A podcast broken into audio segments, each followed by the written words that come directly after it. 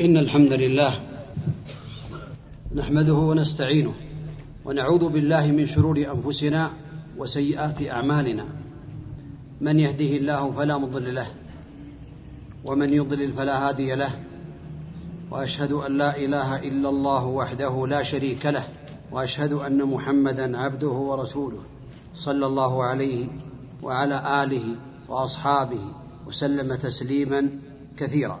أيها الإخوة لا شك أن الله تعالى خلق الجن والإنس لعبادته الوظيفة المهمة التي من أجلها خلق الله الجن والإنس هي عبادته وحده سبحانه وتعالى. فمن قام بهذه العبادة ابتغاء مرضات الله تعالى يرجو ثوابه ويخشى عقابه كانت له السعادة في الدنيا والآخرة. ومن ضيع هذه المهمة التي من أجلها خلق فإنه لم يخلق ليأكل ولا ليشرب ولا ليلعب ولا ليعمل أي عمل إلا عبادة الله تبارك وتعالى. هو الذي خلقنا وهو الغني عن عبادتنا وعن أعمالنا.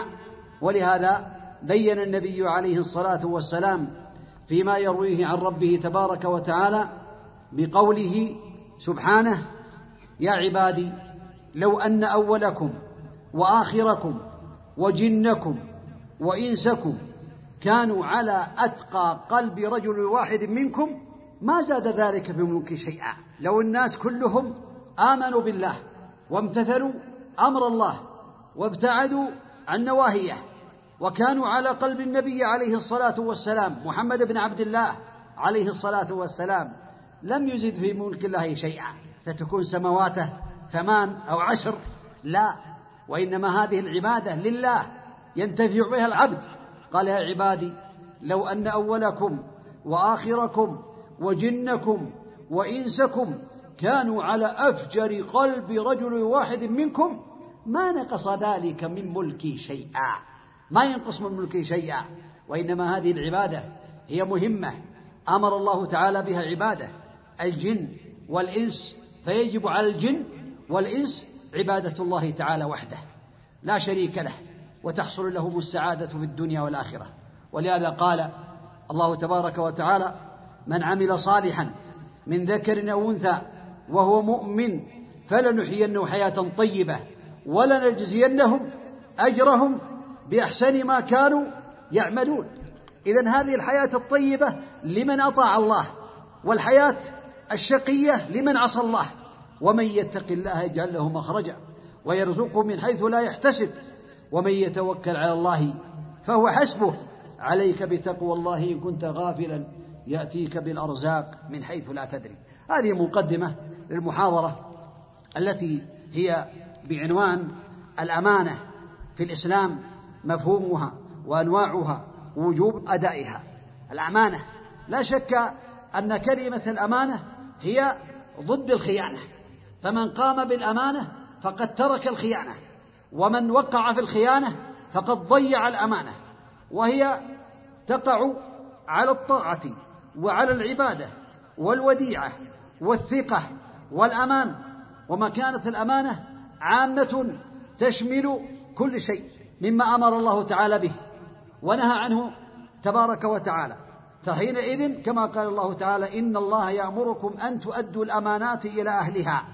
فالله تعالى أمر أن تؤدى الأمانات إلى أهلها. ما هي هذه الأمانة؟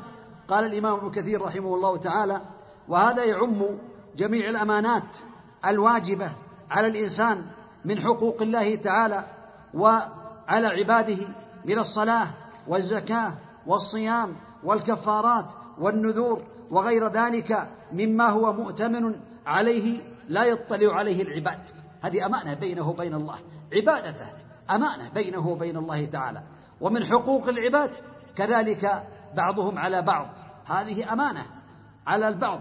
كالودائع وغير ذلك مما يؤتمنون به بعضهم على بعض. من غير اطلاع بينة. ما يطلع على ذلك إلا الله وحده. فأمر الله عز وجل بأدائها. فمن لم يفعل ذلك في الدنيا أخذ منه ذلك يوم القيامة.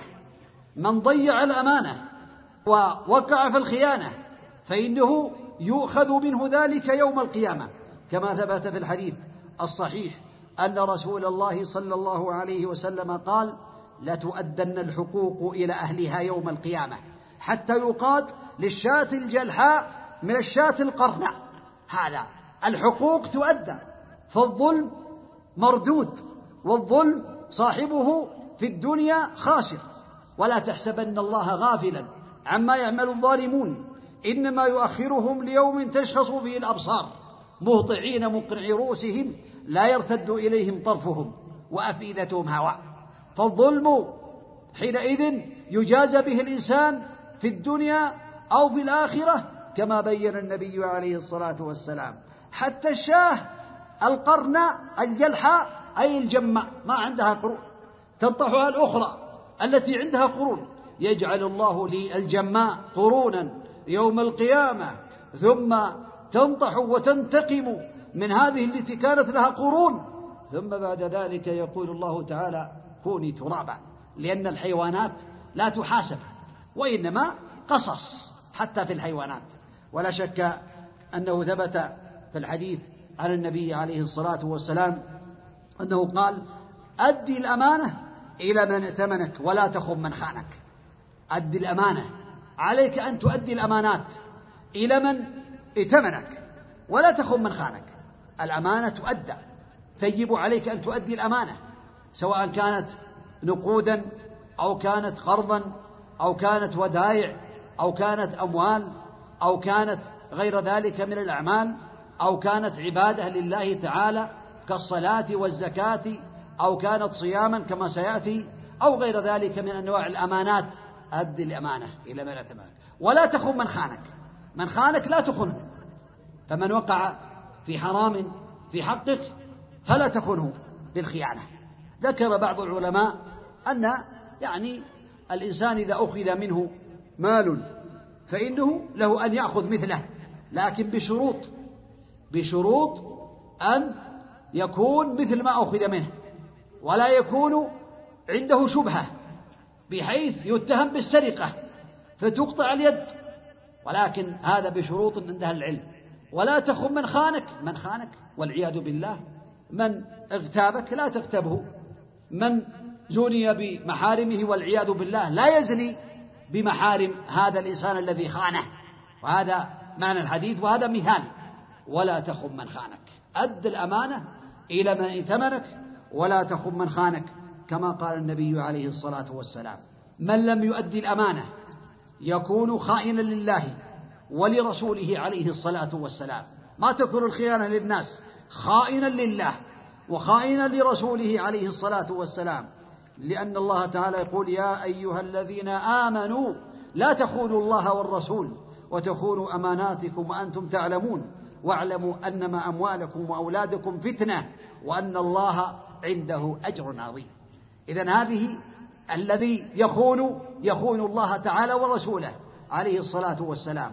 ولهذا قال العلامة السعدي رحمه الله تعالى فمن أدى الأمانة استحق من الله الثواب الجزيل ومن لم يؤدها بل خانها استحق العقاب الوبيل وصار خائنا لله وللرسول عليه الصلاة والسلام ولأماناته منقصا لنفسه لأكمل الصفات وأتمها وهي الأمانة. ولما كان العبد ممتحنا بأمواله وأولاده فربما حمله محبة ذلك على تقديم هوى نفسه على أداء أمانته. أخبر الله تعالى أن الأموال والأولاد فتنة يبتلي الله تعالى بهما عبادة وأنها عارية. ستؤدى لمن أعطاها وترد لمن استودعها وأن الله عنده أجر عظيم والآية عامة. ولهذا قال الإمام ابن كثير رحمه الله والصحيح أن الآية عامة وإن صح أنها وردت في سبب خاص فالأخذ بعموم اللفظ لا بخصوص السبب عند الجماهير من العلماء والخيانة تعم الذنوب الصغار والكبار. الذنوب الصغيرة التي يقع فيها الإنسان هي خيانة والذنوب الكبيرة هي خيانة. ولا شك أن العبد عليه أن يبتعد عن جميع الخيانات ويقوم بجميع الأمانات. ومن أعظم الأمانات التي تدخل في هذه الآية محبة الله ورسوله عليه الصلاة والسلام. أمانة عظيمة أمانة عظيمة. وقد جعلها الله تعالى اختبارا لعباده. كل يدعي محبة الله تعالى. الرافضة والشيعة يقولون بأنهم يحبون الله ويحبون النبي عليه الصلاة والسلام. المبتدعة يقولون بأنهم يحبون الله. أهل السنة يقولون بأنهم يحبون الله ورسوله عليه الصلاة والسلام.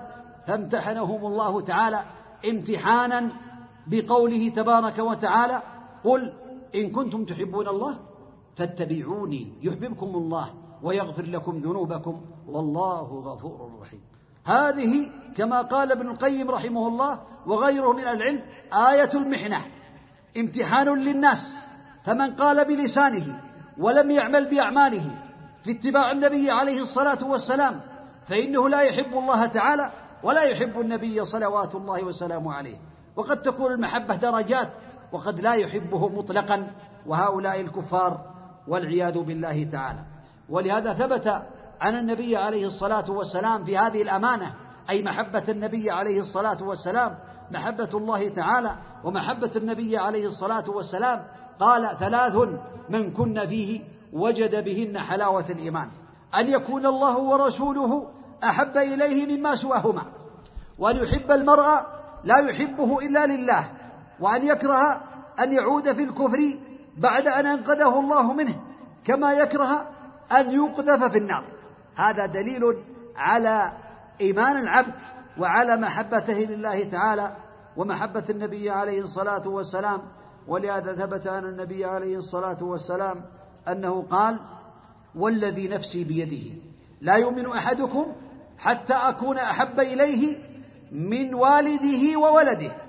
وفي رواية لمسلم لا يؤمن أحدكم حتى أكون أحب إليه. من ولده ووالده والناس أجمعين. الله أكبر. لا يبلغ درجة الإيمان العالية إلا بعد أن يحب النبي عليه الصلاة والسلام أكثر من نفسه. اللهم صل وسلم عليه. هذه درجة عالية.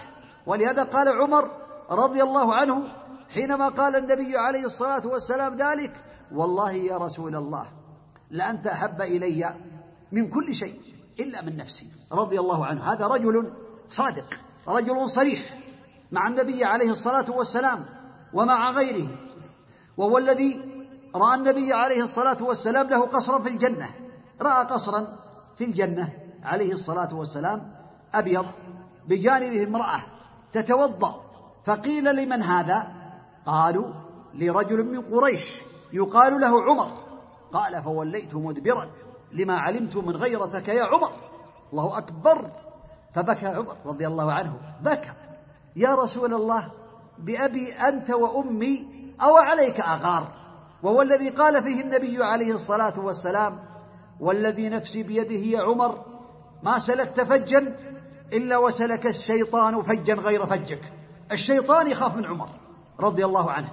ومع هذا كان صريحا مع النبي عليه الصلاة والسلام وقال يا رسول الله لا أنت أحب إلي من كل شيء إلا من نفسي. فقال لا يا عمر. ما حصل. لا.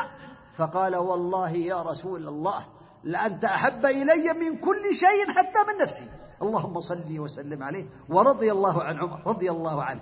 وجاء رجل إلى النبي عليه الصلاة والسلام وقال يا رسول الله الرجل يحب القوم ولما يلحق بهم. يعني يحبهم لكن ما شاركهم بأعمالهم. فقال النبي عليه الصلاة والسلام المرء مع من أحب يوم القيامة. يعني إذا أحببت النبي عليه الصلاة والسلام تحشر معه. إذا أحببت الصحابة معهم إذا أحببت الصالحين تحشر معهم. وجاء آخر وقال يا رسول الله متى الساعة؟ متى تقوم الساعة؟ الساعة لا يعلمها إلا الله. فسأل النبي عليه الصلاة والسلام قال ماذا أعددت لها؟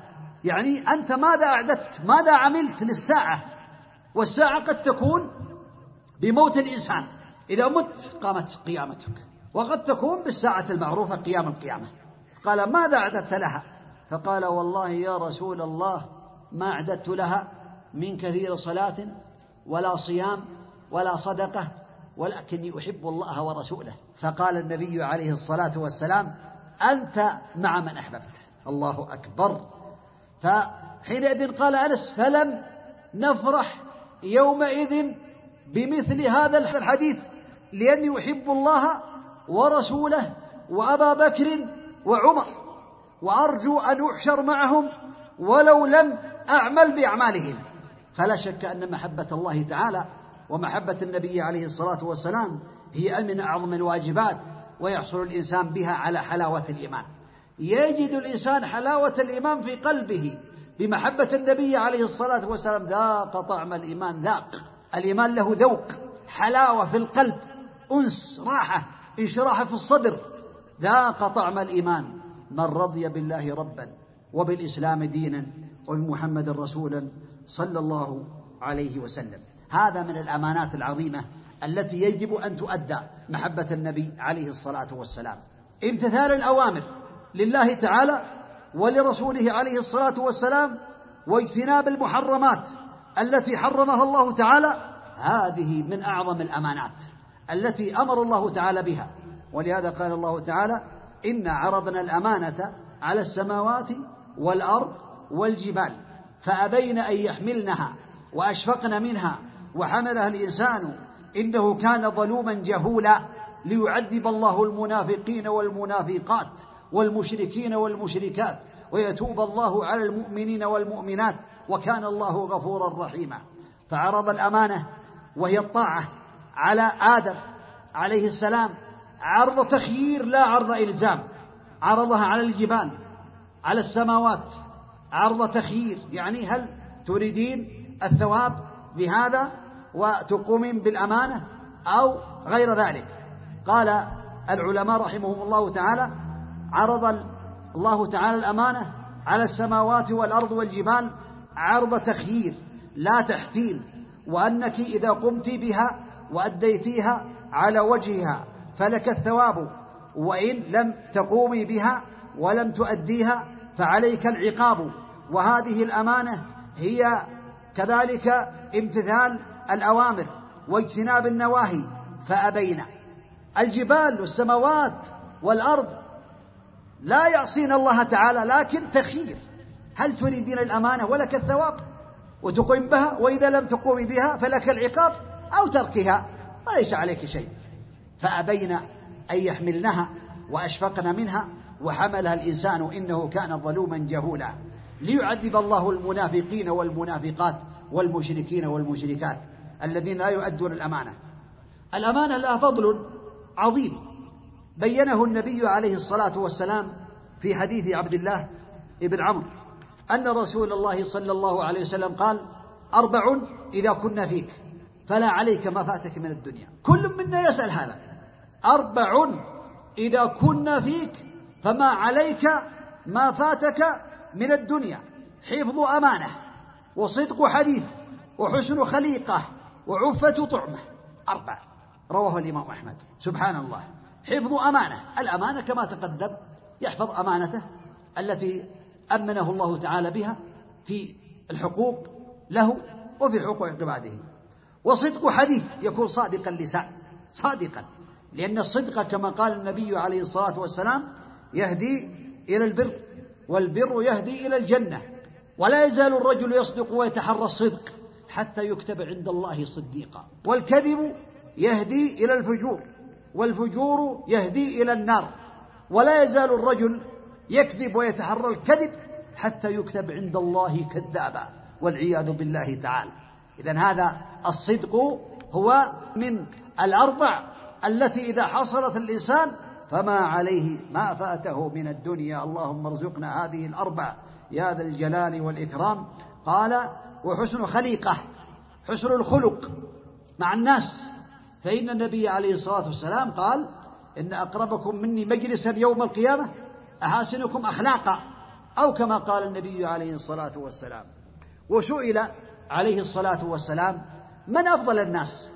فقال أحسنهم خلقا. فقيل ومن أكيس الناس؟ أو كما قيل للنبي عليه الصلاة والسلام. فقال عليه الصلاة والسلام كل مخموم القلب صدوق اللسان. سئل من أفضل الناس؟ قال أحسنهم خلقا. وسئل من أكيس الناس؟ يعني أكيس يعني أعقل.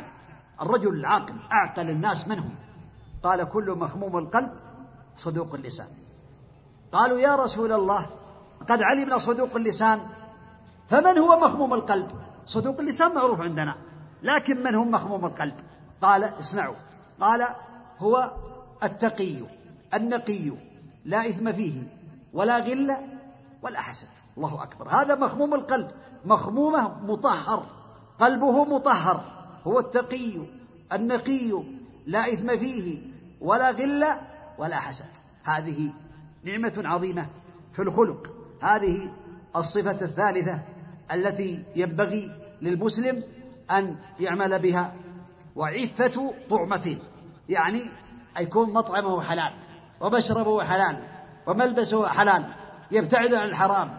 لا يأكل الربا لا يأكل يعني أموال الناس بالباطل لا يعتدي على أحد من خلق الله ويأخذ أمواله. ولهذا على المسلم أن يبتعد عن جميع المحرمات في الأطعمة فإن هذا من أسباب السعادة للعبد في الدنيا والآخرة وإجابة دعوته. ومدح الله تعالى القائمين والمتصفين بالأمانة فقال عز وجل قد أفلح المؤمنون الذين هم في صلاتهم خاشعون. يعني هذه الأمانة هي من صفات المؤمنين. قد أفلح المؤمنون الذين هم في صلاتهم خاشعون والذين هم عن لغو معرضون والذين هم للزكاة فاعلون والذين هم لفروجهم حافظون يحفظون فروجهم إلا على أزواجهم أو ما ملكت أيمانهم فإنهم غير ملومين. فمن ابتغى وراء ذلك فأولئك هم العادون. والذين هم لأماناتهم وعهدهم راعون. يعني يحفظ الأمانات ويحفظ العهود فيما بينه وبين الله. هذا من صفات المؤمنين التي أمر الله تعالى بها. فالقيام بالأمانة من صفات المؤمنين. فقوله تعالى والذين هم لأماناتهم وعهدهم راعون أي مراعون لها ضابطون حافظون حريصون على القيام بها. وتنفيذها وهذا عام في جميع الأمانات التي هي حق الله والتي للعباد من حقوق العباد. وعلى الإنسان أن يعلم بأن الله تعالى جعل الأمانة هي من صفات المؤمنين التي إذا قاموا بها فلهم السعادة ولهم التوفيق في الدنيا والآخرة. أقسام الناس في أداء الأمانة. الناس ينقسمون إلى الأمانة إلى ثلاثة أقسام. وأنتم سمعتم في الآية. وهي قوله تعالى ليعذب الله المنافقين والمنافقات والمشركين والمشركات ويتوب الله على المؤمنين والمؤمنات وكان الله غفورا رحيما. اذا ليعذب الله المنافقين المنافقون هم الذين يظهرون الإيمان ويبطلون الكفر فهم قاموا بالأمانة ظاهرا لكن في الباطن لم يقوموا بالأمانة. ولهذا كانوا من المنافقين والكافرون المشركون يظهرون الخيانة ويبطلون الخيانة كذلك. ليسوا كالمنافقين.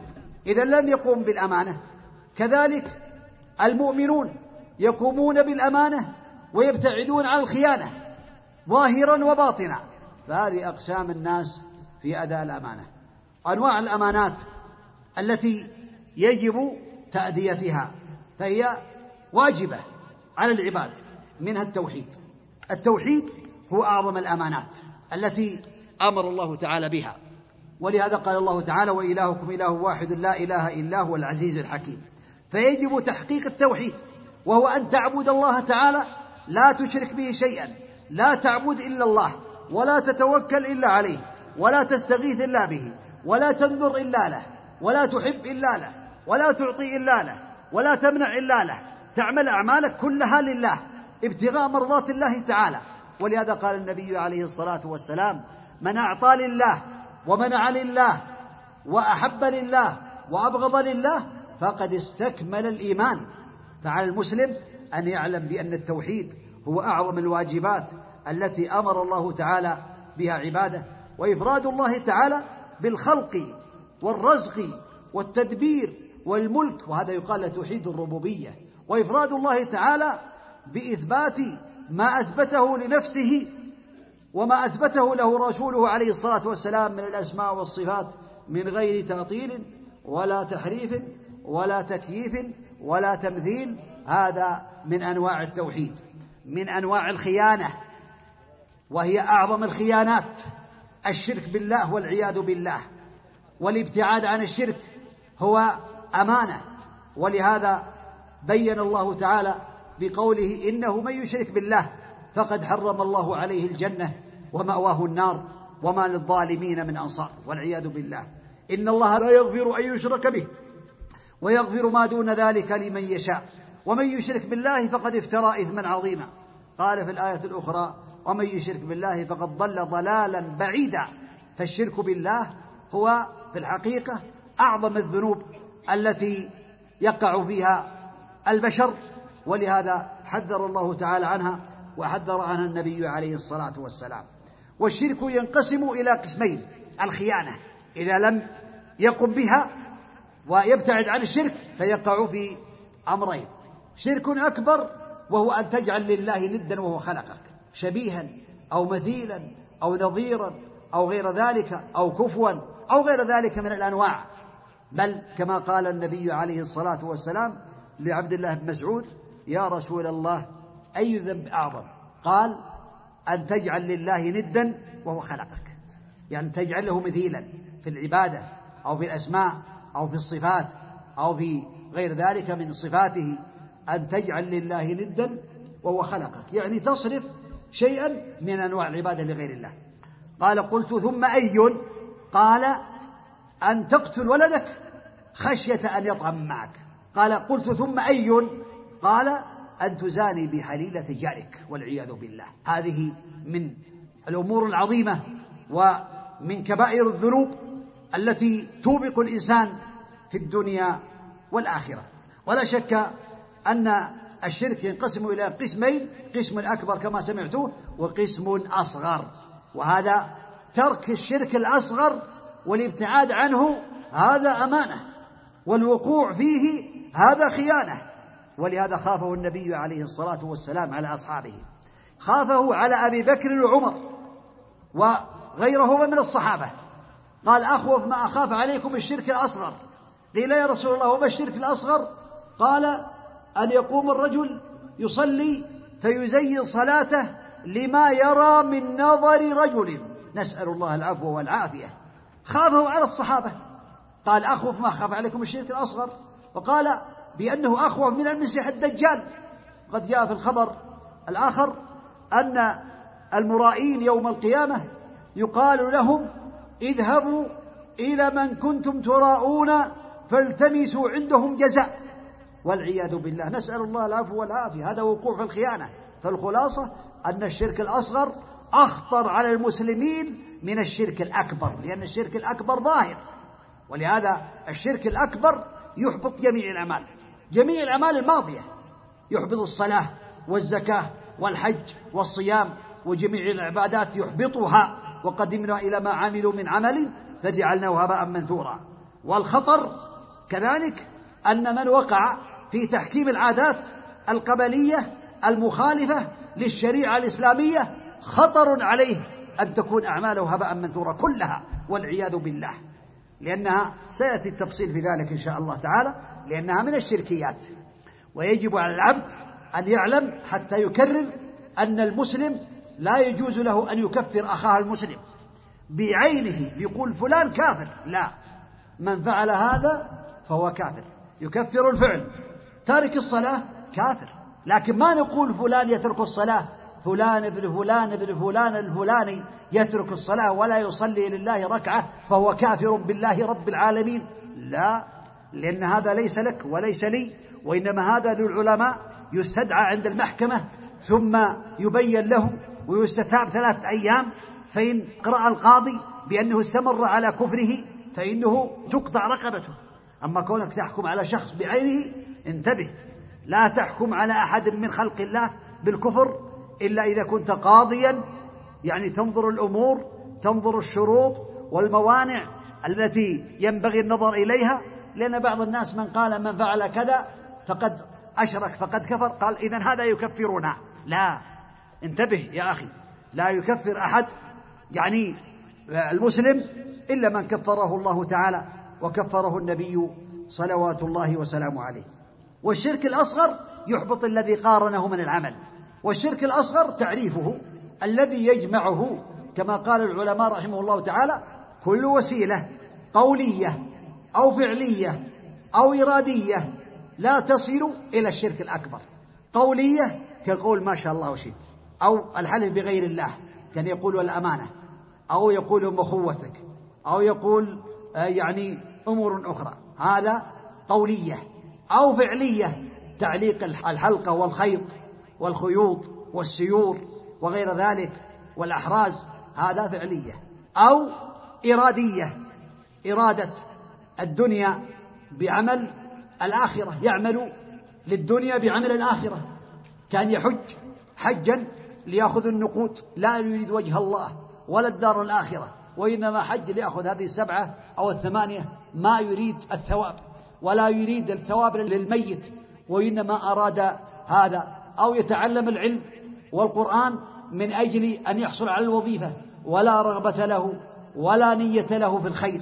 ولهذا قال النبي عليه الصلاة والسلام من تعلم علما مما يبتغى به وجه الله تعالى لا يتعلمه إلا ليصيب به عرضا من الدنيا لم يجد عرف الجنة أي ريحها أو كما قال النبي عليه الصلاة والسلام ولهذا المسلم عليه أن يتقي الله. وقد قال النبي عليه الصلاة والسلام من سمع سمع الله به ومن يرائي يرائي الله به يوم القيامة والعياذ بالله. سمع بأعماله. نعوذ بالله. يعني عمل عملا في الليل أو في خلوته فقال ما زلت أعمل كذا وكذا حتى يعني الحمد لله أنا على خير. أنا أصلي الليل وأقوم بالخير وأتصدق على الفقراء والمساكين. هذا سمعة. يسمع بأعماله والعياذ بالله. إلا لسبب. كأن تكون عنده نية صالحة قوية. لا يراقب فيها إلا الله ولا يريد بهذا اللفظ إلا وجه الله وهو يعلم ذلك ويريد أن يبلغ آه، بعض الناس يشجعه على طاعة الله فلا بأس لا بأس بذلك. ولهذا جاء رجل إلى النبي عليه الصلاة والسلام دعا إلى الصدقة فجاء رجل بصرة كادت أن تعجز عنها يده بل عجزت فوضعها أمام النبي عليه الصلاة والسلام فتتابع الناس خلف هذا الرجل بالصدقات فقال من سن في الإسلام سنة حسنة فله أجرها وأجر من عمل بها من بعده لا ينقص من أجورهم شيئا أو كما قال النبي عليه الصلاة والسلام. وكذلك نوع التسميع الثاني كان يقرأ أو يذكر أمام الناس يذكر الله ويرفع صوته ولا يريد وجه الله أو يريد وجه الله ويريد أن يثنى عليه حتى يقال جزاه الله خيرا. هذا والعياذ بالله عمله باطل. ولكن يأتي الشيطان للإنسان ويقول أنت لا تعمل الواجبات لا تذكر الله لا تقرأ القرآن ترفع صوتك بالقرآن. بيقال مرائي لا تذكر الله بعد الصلوات بترفع صوتك. بيقال مرائي لا الإنسان بين أمرين إما أن يترك هذا طاعة للشيطان وإما أن يعمل ذلك طاعة لله ولو أغضب الشيطان. فالخلاصة على اللسان أن يتقي الله ولهذا قال النبي عليه الصلاة والسلام فيما يرويه عن ربه تبارك وتعالى أنا أغنى الشركاء من عمل عملا أشرك معي في غيري تركته وشركه أو كما قال النبي عليه الصلاة والسلام.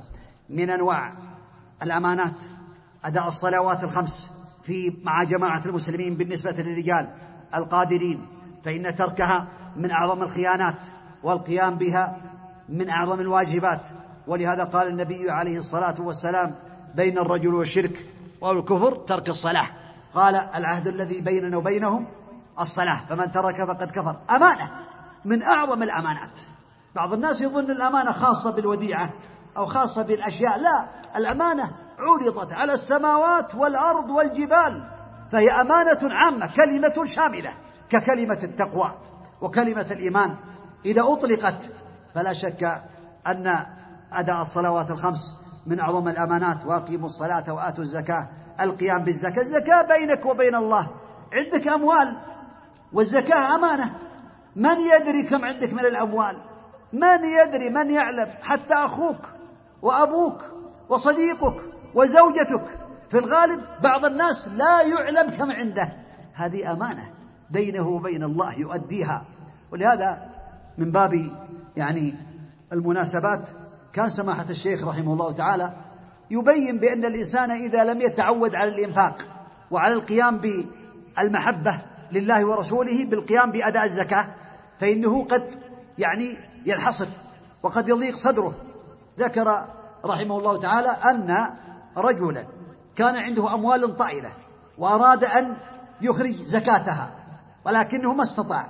عنده إيمان ولكن عنده بخل والأموال كثيرة. ولعله لم يكن في ذاك الوقت بنوك تحفظ فيها. فنظر فأراد أن يخرج الزكاة فلم يستطع. ما وجد قدرة. وأراد أن يتركها فلم يستطع. فأخذ يصيح داخل البيت. يرفع صوته بالصياح حتى دخل عليه الناس من خارج البيت.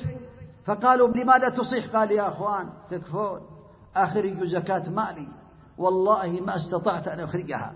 قال فدخلوا وأحصوا أمواله. وأخرجوا زكاتها. هكذا يحدثنا سماحة الشيخ ابن باز رحمة الله تعالى عليه. هذا يدل على الزكاة أمانة فيما بينك وبين الله. فإن أديتها إذا اكتمل الحول وبلغت النصاب واكتملت الشروط فأنت قد قمت بالأمانة. وإن لم تقم بها فأنت قد خنت الله وخنت الرسول عليه الصلاة والسلام وخنت الأمانة. الصيام أمانة في عنق الإنسان. يستطيع الإنسان أن يفطر. في البيت في الغرفة في الصحراء في أي مكان لكنه أمانة فيما بينه وبين الله سر بين العبد وبين الله تعالى. الحج وجميع الأعمال من الأمانات. الإيمان بأركان الإيمان الستة أن تؤمن بالله وملائكته وكتبه ورسله وباليوم الآخر وبالقدر خيره وشره. أمانة. كذلك بر الوالدين من أعظم الأمانات. التي أوجب الله على عباده واعبدوا الله ولا تشركوا به شيئا وبالوالدين إحسانا. فإذا لم يقم بهذه الأمانة وقع في الخيانة. وعقوقهما من أعظم الخيانات. ألا أنبئكم بأكبر الكبائر؟ قلنا بلى يا رسول قال الإشراك بالله وعقوق الوالدين. وكان متكئا فجلس فقال ألا وقول الزور؟ ألا وقول الزور؟ فما زال يكررها حتى قلنا ليته سكت. عليه الصلاة والسلام. صلة الأرحام أمانة من أعظم الأمانات وتركها خيانة من أعظم الخيانات ومما يوقع في لعنة الله تبارك وتعالى كما قال ربنا تبارك وتعالى فهل عسيتم؟ إن توليتم أن تفسدوا في الأرض وتقطعوا أرحامكم. أولئك الذين لعنهم الله فأصبهم وأعمى أبصارهم.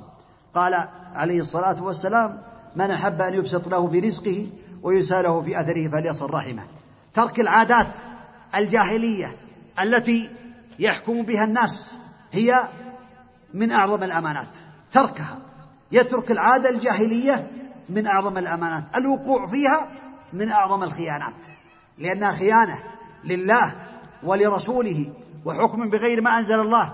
ولهذا قال تعالى فلا وربك لا يؤمنون حتى يحكموك فيما شجر بينهم ثم لا يجدوا في أنفسهم حرجا مما قضيت ويسلموا تسليما. وقال تعالى فإن تنازعتم في شيء فردوه إلى الله والرسول إن كنتم تؤمنون بالله واليوم الآخر. ذلك خير وأحسن تأويلا. الله أكبر. هل هناك مسلم يشهد أن لا إله إلا الله وأن محمدا رسول الله عليه الصلاة والسلام يخالف هذه الآيات؟ فإن تنازعتم في شيء ما تردونه لمقطع الحق الفلاني؟ الذي بعضهم لا يعرف أن يتوضأ. ما أقول فلان ولا فلان. بعض المقاطع الذي يقول لا يعرف كيف يصلي. صلاة النبي عليه الصلاة والسلام. ولا يعرف نواقض الوضوء. ولا يعرف شروط الصلاة. ولا أركان الصلاة. ويجعل نفسه حاكما بين الناس. هذا من الطواغيت. لا أقول فلان انتبه. أنا أقول من حكم بغير ما أنزل الله وبالعادات فهو طاغوت. من الطواغيت. الله تعالى يقول ألم ترى إلى الذين يزعمون أنهم آمنوا بما أنزل إليك وما أنزل من قبلك يريدون أن يتحاكموا إلى الطاغوت وقد أمروا أن يكفروا به. قال الإمام محمد بن عبد الوهاب رحمه الله تعالى الطواغيت رؤوسهم خمسة. من عبد وهو راض ومن دعا الناس إلى عبادة نفسه والشيطان. ومن ادعى علم الغيب. والخامس من حكم بغير ما أنزل الله. من رؤوس الطواغيت. هذا من حكم بغير ما أنزل الله. فالقوانين الوضعية في الدول التي غير المملكة العربية السعودية وفقهم الله تعالى ومن عليهم بتحكيم الشريعة الإسلامية على حسب استطاعتهم وهذا فضل من الله تعالى لا ينكره إلا مكابر وكل يعترف به بأن الله وفقهم لإقامة الشرع على حسب ما يستطيعون. والنقص حاصل كما قال النبي عليه الصلاة والسلام كلكم خطاء وخير الخطائين التوابون لكنها دولة أقامت شرع الله تعالى ووفقها الله تعالى واستدام ملك آل سعود بسبب هذه النعمة التي من الله تعالى عليها عليهم بها إقامة شرع الله وإقامة الكتاب والسنة وهذا من فضل الله تعالى عليهم. أما الدول الأخرى فمن أي دولة تحكم بشرع الله تعالى؟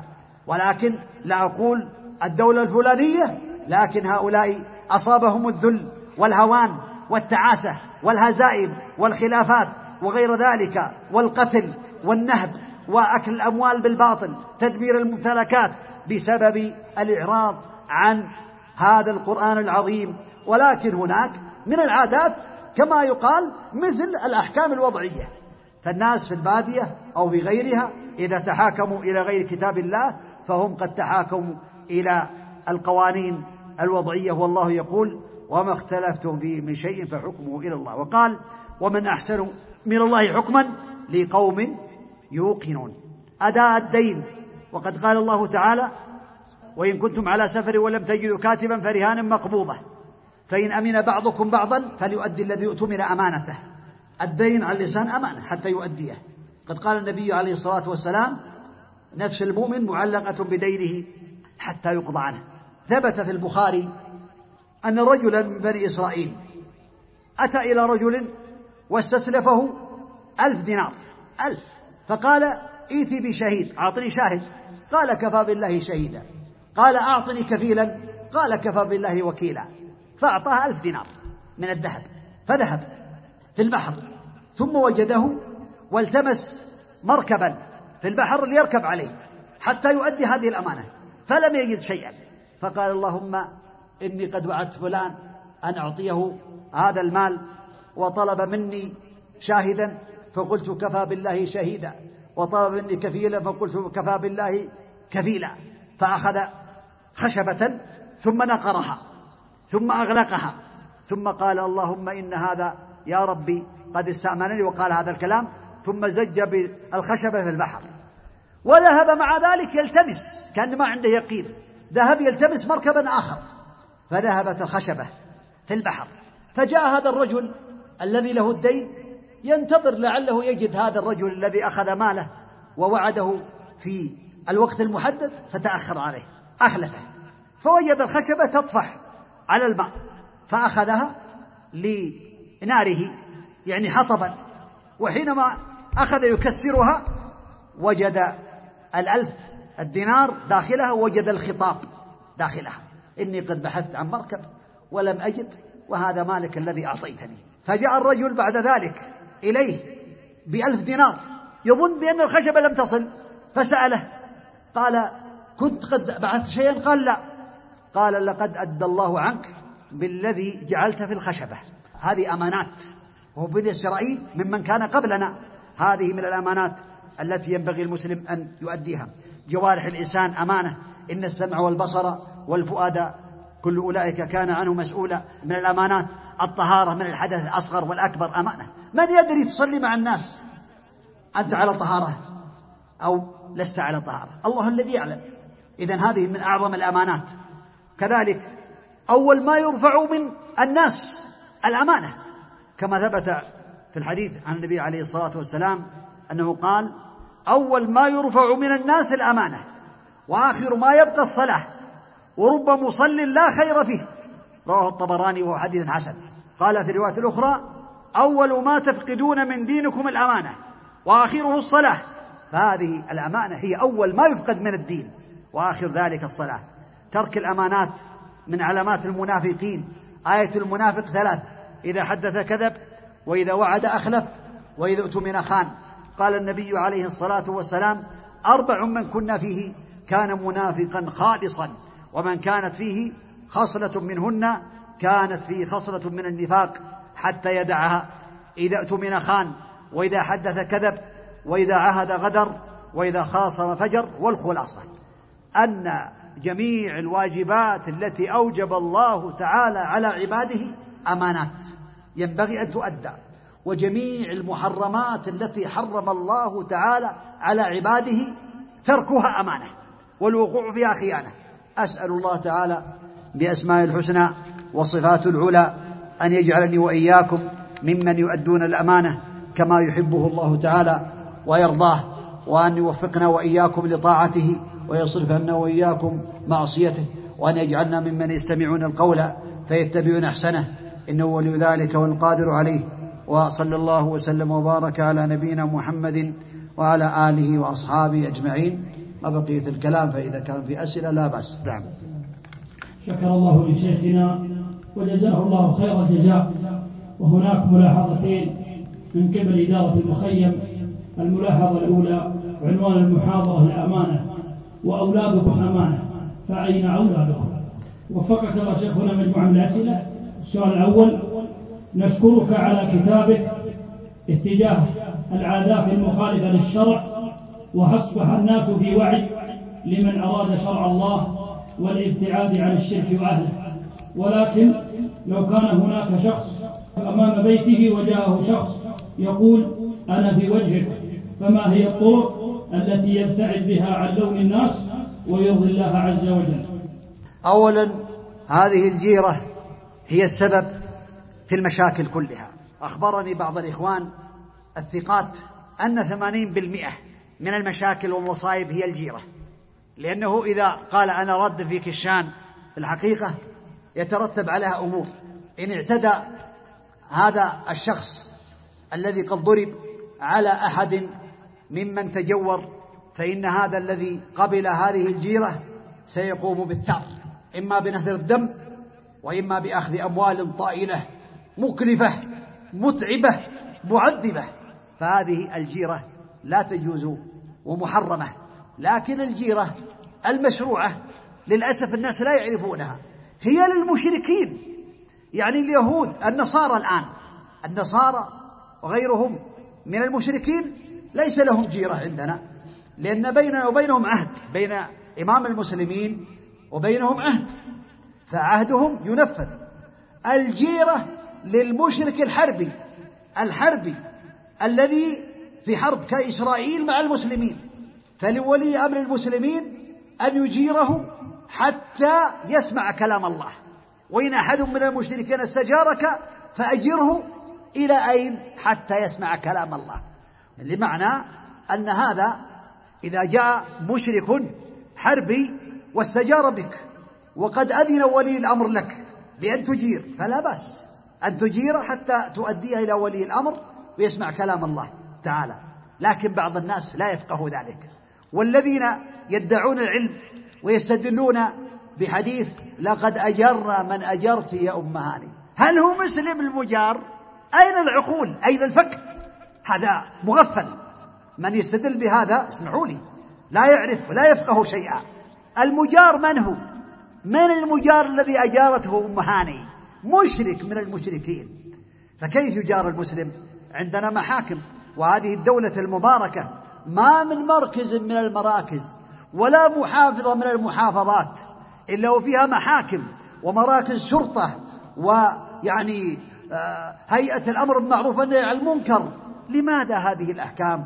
فالخلاصة أن هذا أمر محرم وأنا ليس كلامي هذا وإنما يعني كلام أهل العلم والفتاوى من اللجنة الدائمة للبحوث العلمية وكذلك من غيرهم فهذا أمر ينبغي للمسلم أن يتقي الله تعالى. قد بلغني في بعض آه، الأماكن في بعض الأوقات أن بعض الناس الذين وفقهم الله تعالى تركوا الجيرة خوفا من الوقوع في المصيبة وحينما تركوها في اليوم نفسه أعلنوا تركها لله جاء إليهم أناس قالوا رادين فيكم الشر. قالوا إنا لله وإنا إليه راجعون. هذا امتحان واختبار. قالوا والله قبل قليل كنا قد أبطلنا الجيرة التي هي تسبب الشرور. لا شك أن هذا امتحان واختبار. فالمسلم عليه أن يتقي الله. وهذا من عادات الجاهلية ولا ينبغي هذا العمل. والحمد لله عندنا محاكم وعندنا شرط. وإذا جاء إليك هذا الرجل يستجير بك فقل يا أخي اذهب اركب معي في السيارة. لعل الله أن ينجينا حتى أسلمك الشرطة. يمتنع. ما يوافق يركب معك السيارة. يقول لا ما أبغى السيارة. لا اركب أسلمك الشرطة أو المحكمة حتى يجيروك. فيمتنع يقول اترك أنت أنت ما تصلح. يدور غيرك. فالخلاصة هذا عمل لا يجوز المسلم نسأل الله العافية. نعم. جزاك الله خيرا. السؤال الآخر عندي زكاة فهل يجوز إصلاح أعطال المسجد مثل الفرش والتكييف؟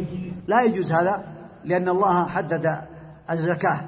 إنما الصدقات للفقراء والمساكين والعاملين عليها والمؤلفة قلوبهم وفي الرقاب والغارمين وفي سبيل الله وفي السبيل فريضة من الله.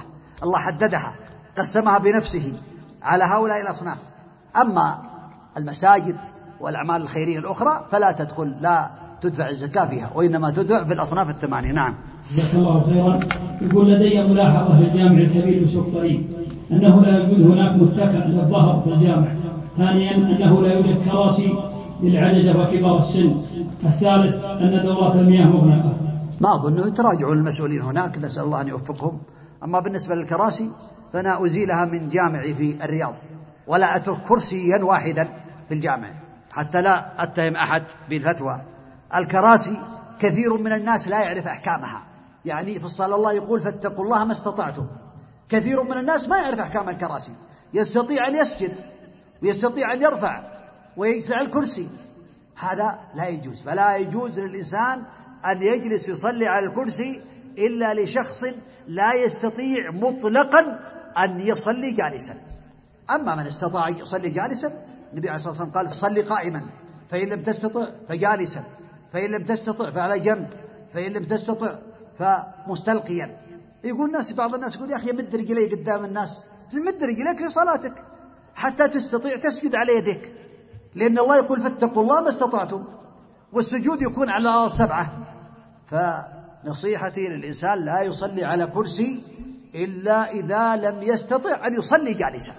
فإذا لم يستطع بأي وسيلة أن يصلي جالسا فيصلي على الكرسي. فيتق الله ما استطاع نعم. جزاك الله خيرا. يقول الشاعر أنا أخرج من قريبي إلى أبها يومين بالأسبوع وأرجع بنفس اليوم فهل يجوز لي الجمع؟ علما أن هناك أناس كثير من أهل هذه القرية مختلفون في هذا الأمر. نرجو التوضيح. جزاك الله خيرا. والصواب في ذلك والله أعلم العرف. إذا سألت هذا الشخص أو سألت أهل أين ذهب فلان؟ قالوا سافر حفظه الله تعالى إلى أبها وأخذ الزاد والمزاد معه. هذا في العرف ليس مسافرا. وإنما ذهب وأتى يعني ويعني المسافات صارت قليلة الآن. ففي العرف كان من أول سابقا من الخرج إلى البطحة آه، العلماء يفتون بأنه سفر. لأن المدينة لم تتصل. أما بعد أن كثرت المدينة واتصل البنيان فالخلاصة لا يقال له سفر ما دام بأنه في العرف ليس سفرا. نعم. جزاك الله خيرا. يقول السائل ما هو رأيكم في إقامة هذه المحاضرات في المخيمات وترك المساجد والجوامع؟ والله إذا كانت الجوامع لا تتسع لهذه المحاضرات فهذا خير عظيم في المخيمات وربما يحصل فيها بعض التصوير وبعض الأشياء الأخرى ولكن الصلاة تكون في المساجد. نعم. السؤال الآخر يقول ما حكم الكذب من أجل إرضاء الوالدين؟ مع العلم أن الكذب هذا مجرد تزيين لبعض الأمور والأحاديث من أجل إسعادهم. لا يكذب على الوالدين مطلقا فيما أعلم وفيما أرى والعلم عند الله تعالى. أما الكذب على الزوجة فإنه لا بأس به في الأشياء التي لا تضرها. والنبي عليه الصلاة والسلام لم يذن في الكذب إلا في ثلاث في حديث الرجل زوجته وحديث الزوجة زوجها وفي الحرب وكذلك الإصلاح بين الناس. أما الوالد له شأن عظيم لا يكذب عليه بأي وجه من الوجوه. نعم. جزاك الله خيرا. يقول السائل عندي أرض وهي للبيع ولم أقوم بعرضها حتى الآن فهل عليها زكاة؟ ما دام أنها نوى أنها للبيع فعليها زكاة كل ما دار الحول. نعم. جزاك الله خيرا. يقول السائل صليت في حديقة على زرع والزرع يسقى بماء الصرف الصحي فما حكم صلاتي وهل أعيد الصلاة؟ يحتاج نظر في هذا. إذا كان تغير لون الماء وطعمه وريحه بحيث أصبح طاهرا فلا بأس ولعل الصلاة إن شاء الله يعني اقتربت. نعم. آخر سؤال يقول ما هو فضل دعم مكاتب الدعوة والاستقطاع الشهري لهم؟ فضل عظيم في الدعوة إلى الله. من دل على خير فله مثل أجر فاعله. والاستقطاع الشهري يكون وقفا للإنسان عند الله تعالى يحصل على ثوابه عند الله تعالى ويبارك الله تعالى له. إن صلحت النية أسأل الله لي ولكم التوفيق. والتسديد والعلم النافع والعمل الصالح وأن يتقبل مني ومنكم ومن جميع المسلمين إنه على كل شيء قدير وبالإجابة جدير. وصلى الله وسلم وبارك على نبينا محمد وعلى آله وأصحابه أجمعين.